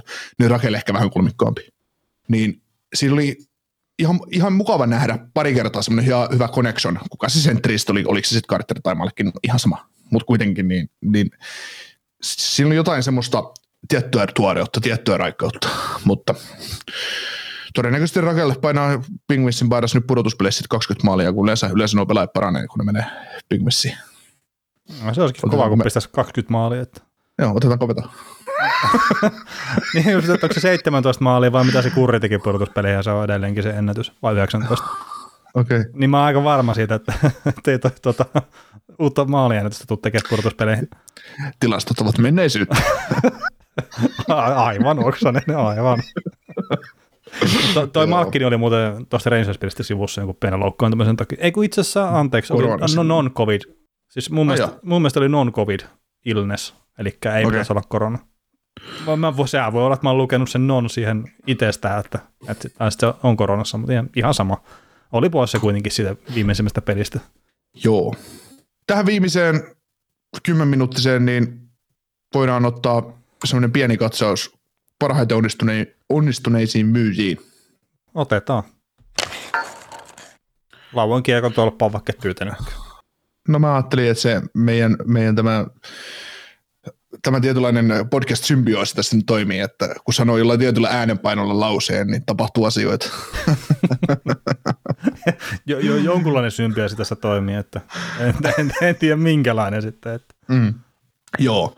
Tota, Anaheim kauppas trade deadlinella. No, mun mielestä Anaheim ja Montreal on kaksi suurinta onnistujaa. Myyjää markkinoilta toisaalta heillä oli kai tyyliin aidot pelaajat, mitä tässä deadlinella ketään mitenkään kärkkys. Mutta tota, tai eniten pelaajia sellaisia, millä olisi voinut saada jotain järkevää palautusta aikaiseksi. Niin Anaheimihan pisti nyt lihoiksi sitten Rickard Rakellin, Hampus Lindolmin ja Josh Mansonin. Joo. Sieltä tuli palautusta kakkoskierroksen varauksia kolme kappaletta. Yksi firsti, puolustajalupaus, Drew Helleson, Drew Helleson ää, Urho Vaakanainen ja, ja, ja, ja sitten nämä Pingvissin syvyys, syvyysyökkäjät, niin miten sä sanot, jos ajattelee just Manson Lindholm, Rakelle, mitä nämä on pistänyt lihoiksi, niin miten Anaheim Ducks onnistui sinusta? Ennen kuin mä menen siihen, niin mun on ihan pakko kysyä, siis tähän on vähän erilainen tämä niin onnistuja, että kun sä olet myyntipuolella onnistu, kun mä itse jotenkin vähän, mä en tykkää siitä, että kun puhutaan siirtotakarankin onnistujista ja epäonnistujista, ja se on aina silleen, että kuka saa parhaan pelaajan, niin koet sä silleen, kerta mun, mielestä on myös vähän enemmän tälleen, että ketkä onnistuu myyjäpuolella paremmin. Kerta todennäköisesti ne, jotka ostaa niitä parhaita pelaajia, niin ne ei sitten tule menestystä, ainakaan kovin pudotuspeleissä. Mm. Niin onko tämä sun mielestä just enemmänkin tämä on se ensimmäinen askel sitä parempaa tulevaisuutta kohti. Juu, mun mielestä, koska kuten tässäkin, tässäkin Rated Lineissa nyt taas huomattiin, että eihän tässä isoja kaloja, siis eihän Claude Giroux enää, kun sä Claude Giroux kauppaat, niin sehän on vaan kokenut huippuhyökkäjä, joka on nähnyt jo paljon, ja se menee hyvän joukkueeseen todennäköisesti kakkoskentän laitaan. Mm. No nyt se pelaa ykköskentässä, sillä on nyt ihan, ihan sama. Mutta se, että ö, se ei ole enää, se on viimeinen tässä hankitaan viimeisiä palasia arkkuihin. Ihan samanlaisesti kuin vapailta markkinoilta. Siellä hankitaan viimeisiä palasia arkkuihin. Yleensä vapailla markkinoilla on pelaajia, jotka ei ole kelvanneet aiemmalle joukkueelle, tai aiempi joukkue ei ole nähnyt käyttöä sillä pelaajalla. Mm. Joo, mutta just se vaan, että, että enemmän tätä itse ainakin mieluummin tarkastelut sitä kautta, että mitä ne joukkueet, mitkä lähtee rebuildiin ihan selkeästi, tai jollain tavalla boostaa sitä, että mitä ne saa siitä. Mm. Sitten just vaikka tuo Claude Giroux, vaikka se onkin ihan hyvä pelaaja ja kaikkea muuta, mutta joukkueet, mitkä tekee ton tyyppisen hankinnon, niin todella harvoin on mennyt tässä viime vuosina Stanley Cupia asti. Mm. Los Angeles Kings on varmaan se yksi harvoja nyt, mikä tulee mieleen, että on tehty se Jeff Carter-hankinta, on tehty se Marian Kaparik-hankinta, ja olisiko molemmilla kausilla tullut Stanley Cup. Mm. Mutta Mut siellä, on, siellä, sielläkin on ollut se runko Joo, siis, no, no siis onhan ne kaikilla joukkueilla se runko, mm, mutta mm, sitten mm. just joku vaikka Pittsburgh Penguins, että on hankkinut Marian Hossa, ne on hankkinut Jarome Ikinlaa ja no ei se nyt ei tule muita tämmöisiä oikein isoja nimiä mieleen, mutta että kummallakaan kaudella ei ole ihan loppuun asti riittänyt. Mutta Hossenkin mm. kanssa ne pääsi ihan sitä niin finaaleihin asti, ettei sitä voi sanoa epäonnistumiseksi. Mm. Mutta Anaheim Ducks, niin kyllä mä tykkään siitä, mitä ne sai tuosta palautusta. Et siis siitä voi aina vi- jeesustella ja viisastella ja kaikkea semmoista, että olisiko pitänyt hampuslinsoimista saada enemmän. No, en tiedä, mun mielestä välttämättä ei.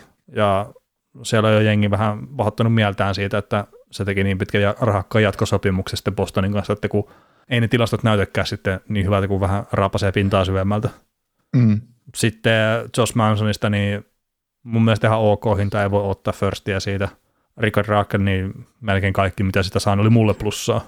Mutta että mm. mä oon ehkä ylikriittinen sen pelaajan kohdalla. Mm. Mun mielestä siis Josh Mansonista olisi ollut mahdollista varmaan saada firsti, mutta se olisi ollut sitten se firsti. Nyt ne sai lupaavan puolustajan ja kakkoskarroksen varauksen, minkä ne voi varata sitten. Et se on miten sä arvotat sitä. Niin, niin totta kai, totta kai. Ja sitten jos joku Ciarotti saa, niin, ja sitten tietenkin tämä, että jos joku Ciarotti saa ykkösen, niin onhan se sitä markkinaa, mutta sitten taas, että ei Joe Sakikkikaan ollut valmis pistää ihan mitä tahansa peliin sitten noista pelaajista. Että kyllä tuolla jotkut GM, niin että vaikka ne vahvistaa sitä että ne tekee sitä mun mielestä semi-fiksusti. Mm. Kerta ne näkee sen, että vaikka nyt sitten ei tällä kaudella mentäskään sinne ihan loppuun asti, niin se runko on ihan älyttömän hyvä, mutta sitä pystyy, pystyy myös vahvistaa lennosta. Että se putki mm-hmm. pitää pitää kunnossa, että koko ajan pitää olla sitä nuorta tulossa sinne ja todella lupaavaa. Ja mitä korkeamman sä varaat ykköskerroksella, niin sitä todennäköisimmin sä saat se oikein hyvin lupaavan pelaajan, mikä pääsee kokoonpanoon vuoden, ehkä kahden päästä, tai mm. ehkä hitto jopa heti seuraavana syksynä. Mm. Mietin, että Coloradon ympärillä oli sitä keskustelua, että Samuel Girardista, että pitäisikö se lyödä lihoiksi ja hankkia sille joku pelaaja. Niin nythän kun nämä pisti Justin Baronin ja ton Rio Helsonin lihoiksi, niin näiden pakisto on edelleen Makar, Johnson, Johnson, Gerard, Taves ja sitten se Manson siellä. Sitten näitä syvyyskavereita, Ryan Murray, Curtis McDermott. Sitten niillä on edelleen, edelleen se Bowen Byram, joka nyt on kärsinyt loukkaantumisesta tai aivotärähdyksestä, niin, niin nehän ei tavallaan tuhonnut mitään tästä joukkueesta. Ne pisti sitä, sitä syvyyttä, mitä ne on draftaamalla sinne pakistoon saanut, pisti lihoiksi, mm. mutta mikä merkittävä palanen joukkueesta lähtenyt sen, sen sijaan, että, että ne sai niitä vahvistuksia sinne. Niin, niin, ja sekin pitää pitää mielessä, että just jos tällä kaudella nyt sitten onkin se, että se on se välikaus Coloradolla, niin niillä on kuitenkin se runko siellä, että ne pystyy tulemaan uudestaan. Mm, että jos kyllä. miettii sitä muutaman kauden takaisin ja Pittsburgh Penguinsia, niin kun ne voitti ne tuplamestaruudet, niin kyllähän sekin oli, että tämä on nyt se viimeinen hetki, just Pittsburghin kohdallakin. Mutta ei, kun se on se hemmetin runko, siellä on Crosby, siellä on Malkkini, siellä on Letangi, siellä on mitä tahansa. Ja mm. sitten siellä vaan vaihdellaan niitä paloja ja jossain kohtaa se loksahtaa kohdalle. Ihan sama Tampassakin. Mm. Siellä on hitto Hedmanit ja Stamkosit ollut ihan älyttömän pitkään, ja sitten on Kutservikin ollut yllättävän pitkään. Braden Pointti nyt vähän tuoreempi tapaus, mutta ei sekään ihan ensimmäistä vuotta siellä pelaa, tai toista kautta mm. kolmattakaan vuotta. Et kyllä se vaan, että sun pitää luottaa siihen runkoon, mutta sun pitää myös antaa, sitä pitää ruokkia koko ajan. Mm. Ja sen takia mm. esimerkiksi toi, mitä Panthers nyt teki, että se heitti moneksi vuodeksi eteenpäin oman tulevaisuutensa täysin romukoppaa, niin joo, tavallaan pitää ihailla, mutta onhan se ihan hemmetin riskialtista tapa pelaa tota hommaa. Niin, mutta toisaalta niillä on se sopimuksetkin niiden pelaajien kanssa, on, mikä on, on se iso runko, runko, että sä voit tavallaan tehdä sen. Joo, joo, siis siellä on se runko. Mm. Mutta entä sitten, kun nyt tänä vuonna ei tuu sitä mestaruutta? Se on toden hemmetin paljon todennäköisempää, että se ei tuu, kun se tulisi. Ihan sama, mikä se pelaajisto siellä nyt on. Mm. Niin, no se on huonompi joukkue ensi vuonna, se on sitä huono, taas on taas todennäköisesti huonompi sitä seuraavana vuonna, ja näin. Ja sitten kun ei olekaan niitä, sitä draftikapitaalia tai sitä pääomaa varasvuorojen muodosta, millä sä sitten pystyt tekemään sitä uutta joukkuetta sinne. Niin sinne jäädään äkkiä vähän sitten limboon, olkoonkin, että siellä on ne hyvät pelaajat. No heitit tuon Floridan tuosta nyt esimerkiksi, mutta mä, eikä tämä nyt sen, sen isommin tarvitsisi, kannattaisi tarttua, koska tämä lähtee rypsähtää, mutta No joo, tää lähtee ensi, en, en, nykyisestä, nykyisestä Panthers mikä niillä nyt on loppukaudeksi, niin niillä ei ole ensi kaudeksi sopimusta Claude Giroux kanssa, Noel Akkiarin kanssa, Maxim Mominin kanssa, Eetu Luostarinen RFA, Mason Marsman, Joe Thornton hyökkäyksessä ja pakistossa semmoiset suuruudet kuin Ben Charot, Robert Heck, Petteri Limbum ja Lukas Carlson. Aaro Ekblad istuu, istuu tuolla, tuolla, tuolla, tuolla tuolla, tuolla, tuolla loukkaantuneiden listalla, mutta kuka näistä on sellainen pelaaja, kenet sä ehdottomasti haluat sainata tähän joukkueeseen ensi kaudeksi takaisin, että tämä joukkue voi ensi kaudella menestyä? Ehkä Siru. Niin ja siis pointti nyt ei ole se, etteikö se pysty ensi kaudella menestyä, mutta se on heikompi. Mm. Ja ihan, sä oot käyttänyt ihan sitä samaa perustelua siitä, että Colorella on nyt välikaus. Että se on nyt heikompi tällä kaudella kuin mitä se oli viime kaudella. Mm, niin. No ja täällä on niinku Joonas Donskoista kiinni nyt tämä homma. ei, oli se Brandon Saadikin siinä. no joo. no ei, mutta ei, mut siis mä nyt vertaan just tähän, tähän Panthersiin, että niillä on ykkössentteri kiinni, kakkosentteri kiinni, kolmosentteri kiinni. Niillä on ykköslaitahyökkäjä kiinni, kakkoslaitahyökkäjä kiinni. Öö, koko top 4 pakisto kiinni, no, pois lukien se Jarrot. Mutta siis se, että ykkösmaalivat kakkosmaalivat kiinni, niin tavallaan, ja rutosti tilaa cap spacea, niin tavallaan kyllähän se joukkue saa täytetty taas ensi kaudeksi. Rutosti tilaa. Rutosti tilaa. Kolme ja puoli miljoonaa.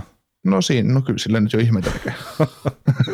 Ky- kyllä. Ah, niin, anteeksi, sori, sori, sori, sori, hei. Se on faktaa myös, että NHL palkkakatto nousee miljoonalla ensi kaudeksi. Niin, se on neljä ja puoli minuuttia Eli... tarkkaan laskettua peliä. Oh, niin, elikkä, elikkä, kun näitä uutisia oikeasti seurailissa pistäisi ylös, niin olisi näistä puhuttavaa.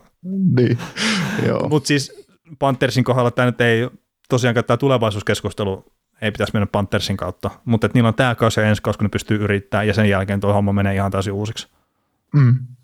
Ja, ja se on vaan Kyllä. fakta. Ja sitten jos ne nyt on seuraavan kolmen vuoden ykköskerroksen varaukset myynyt pois, ja no kakkoskerroksen varauksia yksi kappale kolmen vuoteen jäljellä, niin se vaan, että jos nyt ei tuu sitä mestaruutta tällä kaudella tai ensi kaudella, niin vähän on silleen, että onko se sen arvosta. Mm. Mutta to- toisaalta siis pakko arvostaa, ja se on viihdettä, niin mikä siinä. Itse saattaisin toimia eri tavalla, mutta sen takia mä en varmaan olekaan GM NHL. En ole tosi hakenut yhtään paikkaa myöskään ikinä. Äh, niin, sä haluat olla vaan konservatiivinen. niin. missä, on, missä on vähitä riskiä, niin se parempi. Että sen takia sä et pelaisi lottoa. Siinä on todennäköisesti niin pahasti sua vastaan, että No mä en kyllä pelaa lottoa, mutta... niin, niin, no se, siinä on se syy. Sä, sä oot laskenut, että tämä ei ole ehkä sen arvostaa, että tänne kannattaa euroa sijoittaa. Että.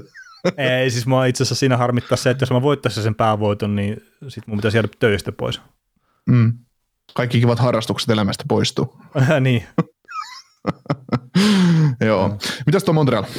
He, he saivat, tota, he pisti Charotin lihoiksi, Lehkosen lihoiksi ja Brett Kulakin lihoiksi. Käytännössä ei mitään muuta. Sitten tietysti Toffo oli se joku neljä vuotta sitten, neljä vuotta sitten kauppasi sen, mutta saivat sitten yhden ykköskerroksen varauksen, yhden kakkoskerroksen varauksen, Justin Baronin ja, niin ja sitten, toisen, ja sitten on tuon tuossa kulakkikaupassa tuon toisen kakkoskerroksen varauksen. Et, et, ja aiemmin sanotaan... Toffoli-kaupasta, niin siinäkin se ehdollinen ykkönen taitaa olla mukana. Mm. Ei, siis Montrealin mun mielestä tekee sitä, mitä nyt pitikin tehdä. Ja mikä on ehkä ollut syystä tai toisesta pari vuotta myöhässä. Mm.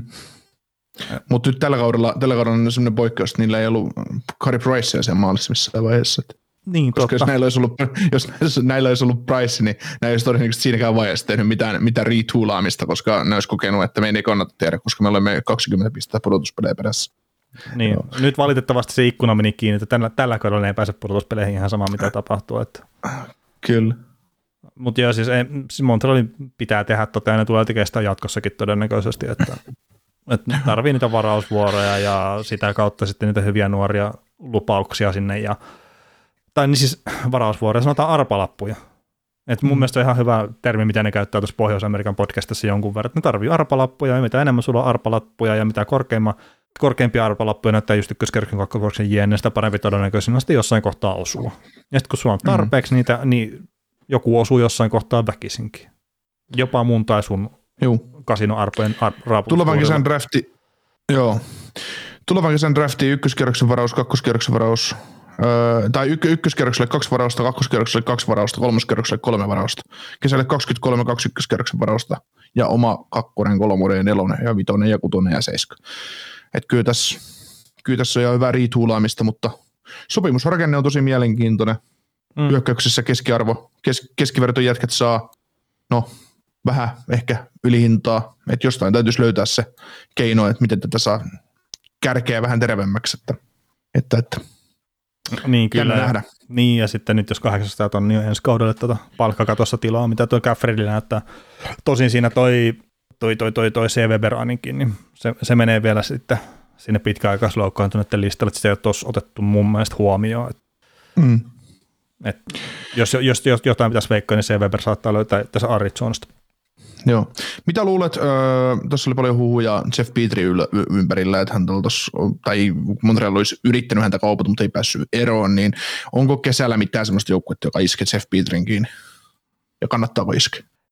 Niin, no se varmaan, että, että tälläkin tämä 15 joukkueen no listi sitten sopimuksessa, että, että mitä joukkueita siinä sitten on, on jäljellä, että noinkin laaja no listin, niin sähän pystyt käytännössä sulkemaan kaikki joukkueet siitä ulkopuolelle. Ja, että onko tämä välttämättä jonnekin Arizonaankin, että jos se nyt ei jostain syystä vaikka olisi siinä listalla, että onko tämä menossa sinne, niin en jaksa uskoa. Mm. Että tässä on 6,25 on toi AAV tai cap hitti ja sitten 7,5 miljoonaa on kaksi seuraavaa vuotta, mitä me lähtee rahaa ulos, niin kyllä mä luulen, että saattaa joutua jopa pelaa tuolla Montrealissakin sitten noin pari seuraavaa kautta ainakin. Mm. Että et semmoisena cap dumpina ne ei tule tästä pääsee eroon, että sitten se pitää olla melkein joku semmoinen joukkue, mikä näkee sitä arvoa sillä jo pelaajalla. Joo, sitä, sitä mä lähinnä tarkoitinkin, että ei, ei, kyllähän Jeff Petri on nyt sen verran hyvä puolustaja, että ei sitä, ei sitä välttämättä sen, sen takia ulos kannata sieltä laittaa, että se on pa, hyvä palanen tuota mm. pakistoa yhdessä Savadin ja Edmundsonin kanssa, mutta se, että koska on pyörinyt huhuissa, niin että olisiko, olisiko hänelle markkinaa sitten. Että. Varmaan jonkunlaista markkinaa, mutta en nyt sano, että mitään semmoista ihan älyttömän isoa. Kertsi, sitten ne hyvät mm. joukkueet, niin ne on aika moni on siinä palkkakatossa aika lailla kiinni, niin sitten on vaikea nähdä sitä, että, että Jeff Peterin kohdalla sitten halutaan lähteä tekemään sitä poikkeusta. Ja, mutta mä jotenkin näkisin kuin Pittsburghin kanssa semmoisena kohtana, mihin tämmöinen voisi mennä. Niin, se, no, no joo, tavallaan, että mi, miksi mm. ei, mutta että mikä, mikä selkeästi tilanne, että Chris Letangin paikalle. No ei, mutta kyllä Chris jatkon tonne tekee, onhan se nyt ihan selvä, mutta se, se, että, se, että jotain steikkiä sinne pakistoon mahdollisesti. Markus Petterssonin kanssa päittää. Mm, Nimenomaan rupesin katsoa tähän pingvistä, että siellä on Mateson, Marino, Dumoulin, Pettersson, näitä neljä miljoonaa miehiä, ja sitten sinne pistetään Letangi 8 miljoonalla, ja otettaisiin vielä sitten Pietri sinne, niin aika kallis pakisto rupeisi olemaan. Joo, mutta kyllä siitä totta kai toisen suuntaan. Joo, joo, se totta kai. Että kyllä sitä just, että toi Pettersson, Pettersson voisi olla just semmoinen, että tuo maksaa sen yhden kakkoskierroksen varauksen Canadiens ton Pietrin, Pietrin kanssa ja ottaa Petterssonin vaihdossa, niin hums, siellä. Mm. Voihan se olla Joo. mahdollista. Voihan se olla mahdollista. Kyllä. Mutta ei, emme siis välttämättä tosiaan mitään sellaista maailman isointa markkinaa nämä Piitrille tuossa, että, että raha on tällä hetkellä tiukassa tuolla NHL, sen se vaikeuttaa tosi paljon sitä myymistä, myymistä kyllä. Kyllä. Mutta meillä alkaa maanantai-jakson kello olemaan aika tiukassa, vaikka mitä nyt kauheasti kellotetakaan. Oletko samaa mieltä? Joo, tässä rupeaa tiettyjä tapahtumia kohta tulee kellopykälää silleen, että pitää varmaan pistää autoroa tuossa, mutta hei, keskiviikossa tulee myös jakso tällä viikolla, niin muistakohan kuunnella sekin. Mutta hei, maanantai. Kiitos.